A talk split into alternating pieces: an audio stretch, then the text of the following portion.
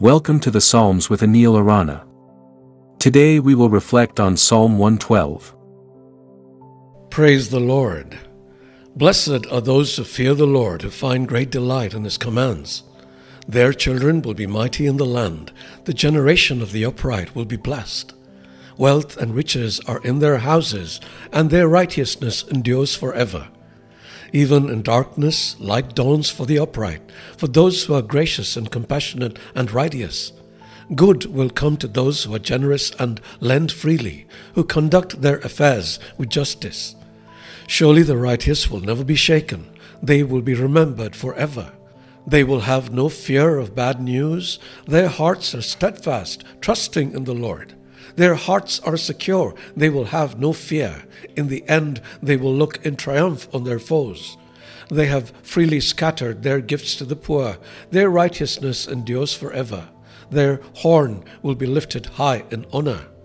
The wicked will see and be vexed. They will gnash their teeth and waste away. The longings of the wicked will come to nothing.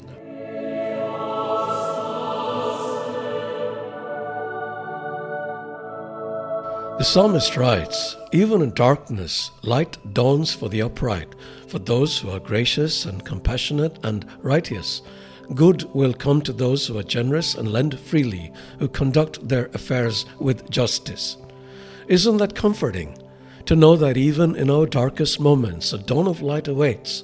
The key is trust in the Lord, which not only results in an awareness and reverence of God, but also an adherence to His ways, which results in being upright, being people of grace, compassion, and righteousness. The Apostle James echoes this theme of steadfastness, especially in trials. Consider it pure joy, my brothers and sisters, he writes, whenever you face trials of many kinds, because you know that the testing of your faith produces perseverance. James suggests that trials, rather than being obstacles, can be catalysts for growth, refining our faith and producing perseverance. I know that sounds counterintuitive. The world often tells us to avoid problems and to seek comfort and ease, but both the psalmist and James suggest there's value in adversity. It's not about seeking out hardship for its own sake, but recognizing that when challenges come, and they will, they can be opportunities for growth, for refining our character, and deepening our trust in God.